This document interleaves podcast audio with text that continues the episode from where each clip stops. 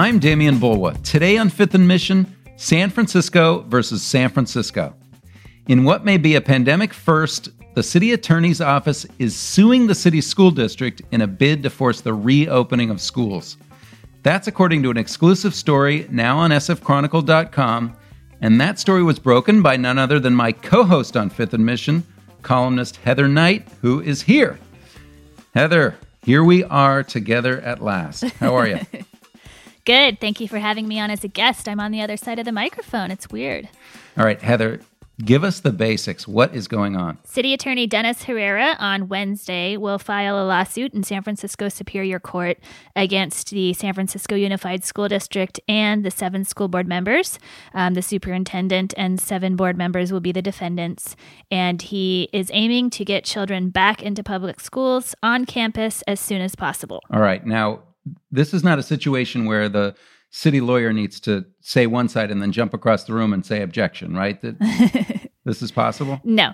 Uh, these are two different institutions because the school district is a state entity. It has its own lawyers who will presumably take up this fight, and City Attorney Dennis Herrera represents City Hall and uh, Mayor London Breed, who, by the way, is on board with this lawsuit. She is supporting um, the city attorney in it, his fight against the school district.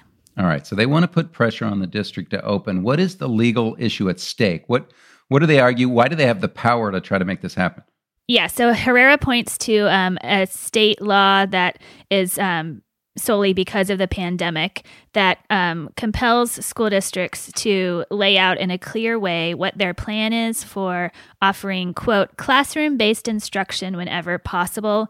It's especially adamant that school districts do this for um, students who have fallen behind and lost um, are losing out because of distance learning and so Herrera says that the school district does not have such a plan, which is true. It did have a plan to begin to reopen slowly on January 25th, but um, when it failed to reach an agreement with the teachers union, it ditched that plan and has not replaced it with another plan. So he says the fact that they have no plan is against state law, and his aim is to compel them to make a plan to reopen schools as quickly as possible and get kids back in their classrooms. All right, well let's talk about that plan because the the school district uh, we've reported I think may not open for the rest of the the spring and perhaps until the fall or later. A lot of different schools around the Bay Area are on either open uh, or on different timetables. Maybe they're looking at a month or two out um, what is the current status of San Francisco schools, and what do we know about when they might reopen or have a plan?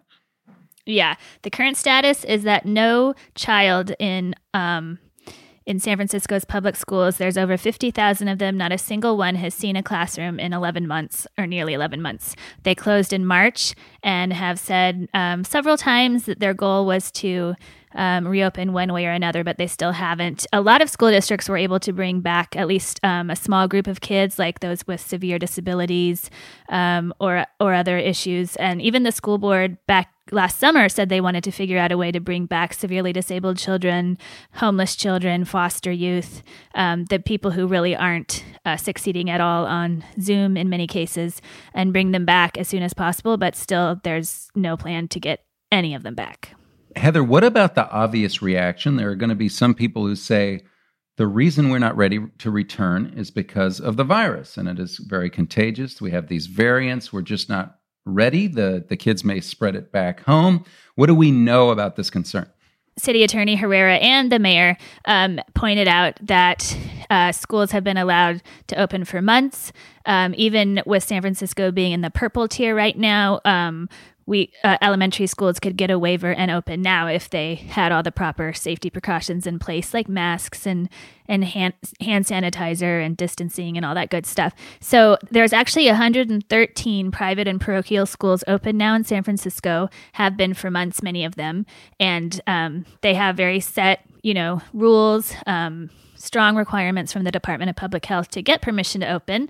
Um, and they're apparently all following them quite well because there's been hardly any instances of any virus transmission in any of those schools. So even with more than 15,000 San Francisco school kids learning in their classrooms in the city, right now. Um, there's been no outbreaks. There's been a few instances, Herrera says five, where um, the virus has been transmitted between one person to another at the school. But um, it seems like, you know, everybody's recovered fine and those were no big deals and definitely no outbreaks where like you know many students or teachers got it and obviously the weather's changing which helps right yeah, and uh, that's been another push from parents. Um, have been saying, why can't we get creative? We have great weather.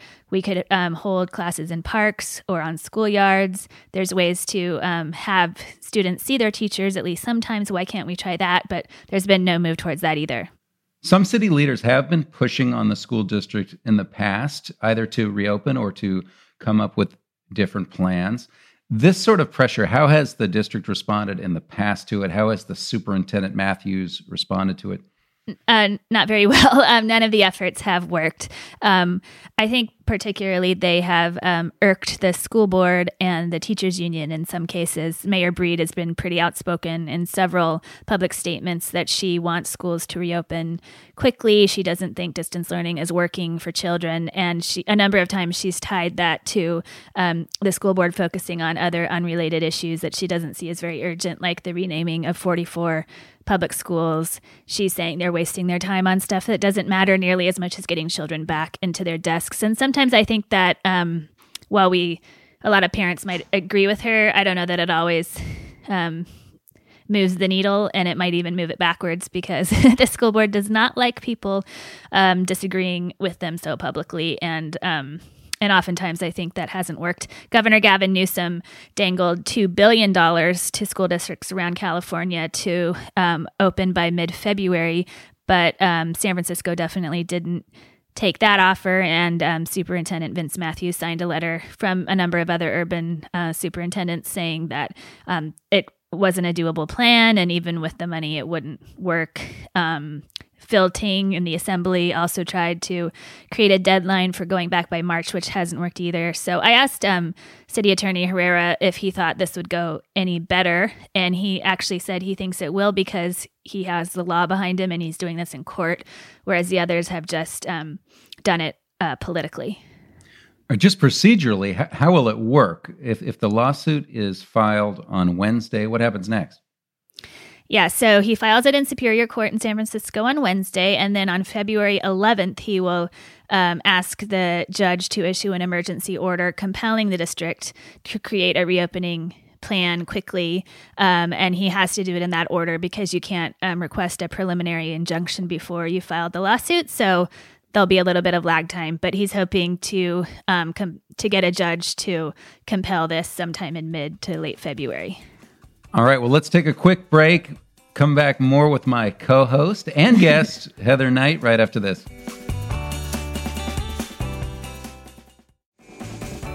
Welcome back. I'm Demian Bulwa. This is Fifth and Mission, joined by Heather Knight, City Hall columnist, and my usual co host on Fifth and Mission. Heather, you've talked to a lot of parents in San Francisco, and give us a little bit of a taste of, of the range of feelings around how kids are experiencing remote learning. Are, are, some doing well? Are some doing not so well? Um, I think the older you are, the better your chances are of doing well. Some middle school and high school students, I think, prefer distance learning. They can do it at their own pace rather than waiting for others um, to catch up, and they can kind of control their own day more. But um, I think the majority of families I've talked to definitely want to go back to school, do not think that distance learning is working for their children, especially young children. Um, I hear uh, just really sad reports all the time of kids not wanting to get out of bed. They're crying. They're punching holes in the wall. They're um, not exercising at all and and becoming obese. They're um, developing anxiety. Um, they're exhausted. They're lonely, bored, have lost their love of learning, don't want to engage. They're tired of Zoom. I just was talking to a teacher for a future story um, about what it's like to try to teach second graders. And she was saying that the little kids are asking her all the time, When do I get to see you? When can we go back to school? And she's just really frustrated that there's no answer. And she said the kids have already fallen behind in reading and math. And um, she doesn't know how they're going to catch up. Even when they do go back, they'll be so far delayed there's a group um, that's formed called Decreasing the Distance, which is a mostly Facebook group of public school parents in San Francisco who um, are really just so frustrated with what's going on and the lack of action and a plan. And the other day, they staged an interesting um, protest where it was the 100th day of school. And they sent 100 letters. I think it actually ended up being quite a bit more, but they signed up for 100 slots where the superintendent and school board and mayor and others would get one letter every minute from this group of parents um, to just flood their inboxes. And reading through some of those was just crushing. You know, kids don't want to go to school. They don't want to do anything. They're not engaging. They're yelling. They're sad. They're crying. And it's just really hard. And regardless of your feeling about whether schools should reopen in any particular city, because there are a, a, difference of opinion, it doesn't fall equally on families, right? I mean, there's it doesn't fall equally on different children and also the parents, whether they have the luxury of working at home versus having a job where they need to to leave the house. Yeah, this has definitely hit working moms a lot. Um, statistics from the labor, labor department show that many women have dropped out of the workforce during the pandemic because they can't work full time and help their children distance learn. And a lot of women wonder how they're ever going to catch up um, and you know make up that difference eventually. I have friends who've done that and and they're just bored and you know this isn't what they signed up for and especially with no end in sight, they don't know when they can get their own lives and careers back. Heather, I want to ask you about a big issue here, which is the, which is the teachers' union. Um, there is still a lot of a of a gap there that's that's going to be hard to bridge, even with a court order or a court process. I asked Dennis Herrera, what is your plan, even if the judge is on your side and the school district does set a date to reopen and moves in that direction? Um, like in Chicago, what's happening now is that the teachers aren't going along with it. And as a union, they can strike and just not go back. And so you've actually done, you know, you've made no progress. And so I asked him, how do you avoid that? And he said, kind of that's for the district and union to figure out. That's not his job. He wants to get the order. Um, but I think that's going to be the biggest roadblock because even if he can convince the school board and superintendent to do this, he still has to bring along the union. And um, they're right now circulating a petition among all their members, um, asking members to sign on about a dozen different criteria to agree to go back, some of which is completely outside of. Um, anybody's control in the in the education system, including they want um, reliable transportation um, for all staff and students to get to school. But, you know, with Muni being slashed so dramatically, that's nothing that the superintendent could get going. Um, and so, uh, a lot of what they're asking on the medical front is much um, st- more stringent than the Department of Public Health is requesting. And so, um, bringing along the union is going to be a big challenge. And um, I also learned that a group within the union has formed called Strike Ready, which is trying to convince the union to support a resolution um, refusing to go back to school and striking if a reopening plan proceeds without everybody having access to a vaccine and a whole bunch of other criteria. And correct me if I'm wrong, city leaders and, and Dennis Herrera do not necessarily want to wait until all teachers can be vaccinated. He didn't weigh in on that specifically, but um, he definitely just kept saying kids need to be back in school as quickly as possible. So he, his big thing is we need a plan, we need dates, we need to know exactly when we can expect change. We don't even have that now, and so and I perhaps imagine, that plan, perhaps that plan includes vaccination. Yeah, it could. There's also you know that ongoing question over. Um, whether teachers should be compelled to go back to classrooms even if they do get vaccines and if they don't should they still be prioritized? I think a lot of people feel that only those um, working in person with children should receive vaccines um, on a priority basis because otherwise you're taking doses away from seniors and people with underlying health conditions. What about dennis herrera? Heather you and i have covered him for years. He's mm-hmm. thrown his hat into the ring in the mayor's race a couple of times. Um, you know he's got always has uh, his political future to look out for. How much of this is politics, and, and, and how could this play out for him? He loves, you know, throwing um, his elbows around. Like we wrote um, several weeks ago that he was sick of the way the city's doing nothing about open air drug dealing at Golden Gate and Hyde and the Tenderloin during a huge fentanyl crisis that's killing two people a day. Um, really he doesn't have to get involved with that. That's really you know an issue for the district attorney and police and public health department but he wanted to and so he's seeking um, injunctions against um, some of the biggest dealers there to keep them out of the neighborhood. So he likes getting um, involved in in the biggest issues of the day for sure. He doesn't shy away from a good fight. He's gone to the supreme court on behalf of the city a number of times, and he often wins. So, um, if I was uh, the superintendent reading this, I'd be a little leery. But um, I think uh, I do know that this has affected him personally because um, when I wrote about this issue last fall, I interviewed him, not knowing, of course, that a lawsuit was coming. But he pointed out that four uh, women lawyers in his office had little kids who are distance learning through the public schools, and it's just a nightmare for them. And um, they were at their wits' end already. I think we talked in October, and some of them were threatening to quit, and he um, really didn't want to lose them. They're some of his best attorneys and he told me, you know, employers all over the city are dealing with this. Like we have um, staff who are really top notch, but if they're parents of little kids in the public school system, they're being pulled every which way. They're tired, they're miserable.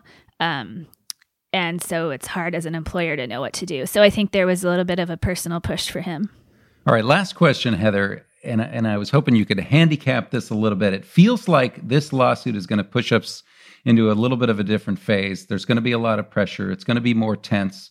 Uh, the debate may be stronger. How do you see this playing out? Is it going to move the needle? Um, and, and, how do you think? Um, wh- what forum do you think it's actually going to be um, decided in? I don't know. It's going to be fascinating. I um, described in my lead in the story that um, this debate will take a dramatic and heated turn, which I think is true. It's really going to up the ante. People have been fighting over this for 11 months, and, you know, having the city take on its own school district just brings it to a whole new level. But practically, I don't know how much of a difference it will make because even if things go entirely Herrera's way, um, again, if the teachers strike or refuse to come back to work, you may have the doors open, but nobody still to teach. And we already have um, a major teacher shortage. Um, so it's not like there's people waiting in the wings to come teach children. Um, so I think that's the big piece that remains to be seen. And I could also see with, um, you know, the school board being quite prickly when people disagree with them that this could just, you know, make both sides just, you know, uh, bear down even harder in their own positions. All right. Well, thanks, Heather. You are a wonderful host, um, but an even better guest. well, thank you so much. All right. Thanks to my guest today, Chronicle columnist and my co host on Fifth and Mission, Heather Knight, to King Kaufman for producing this episode, and thank you for listening.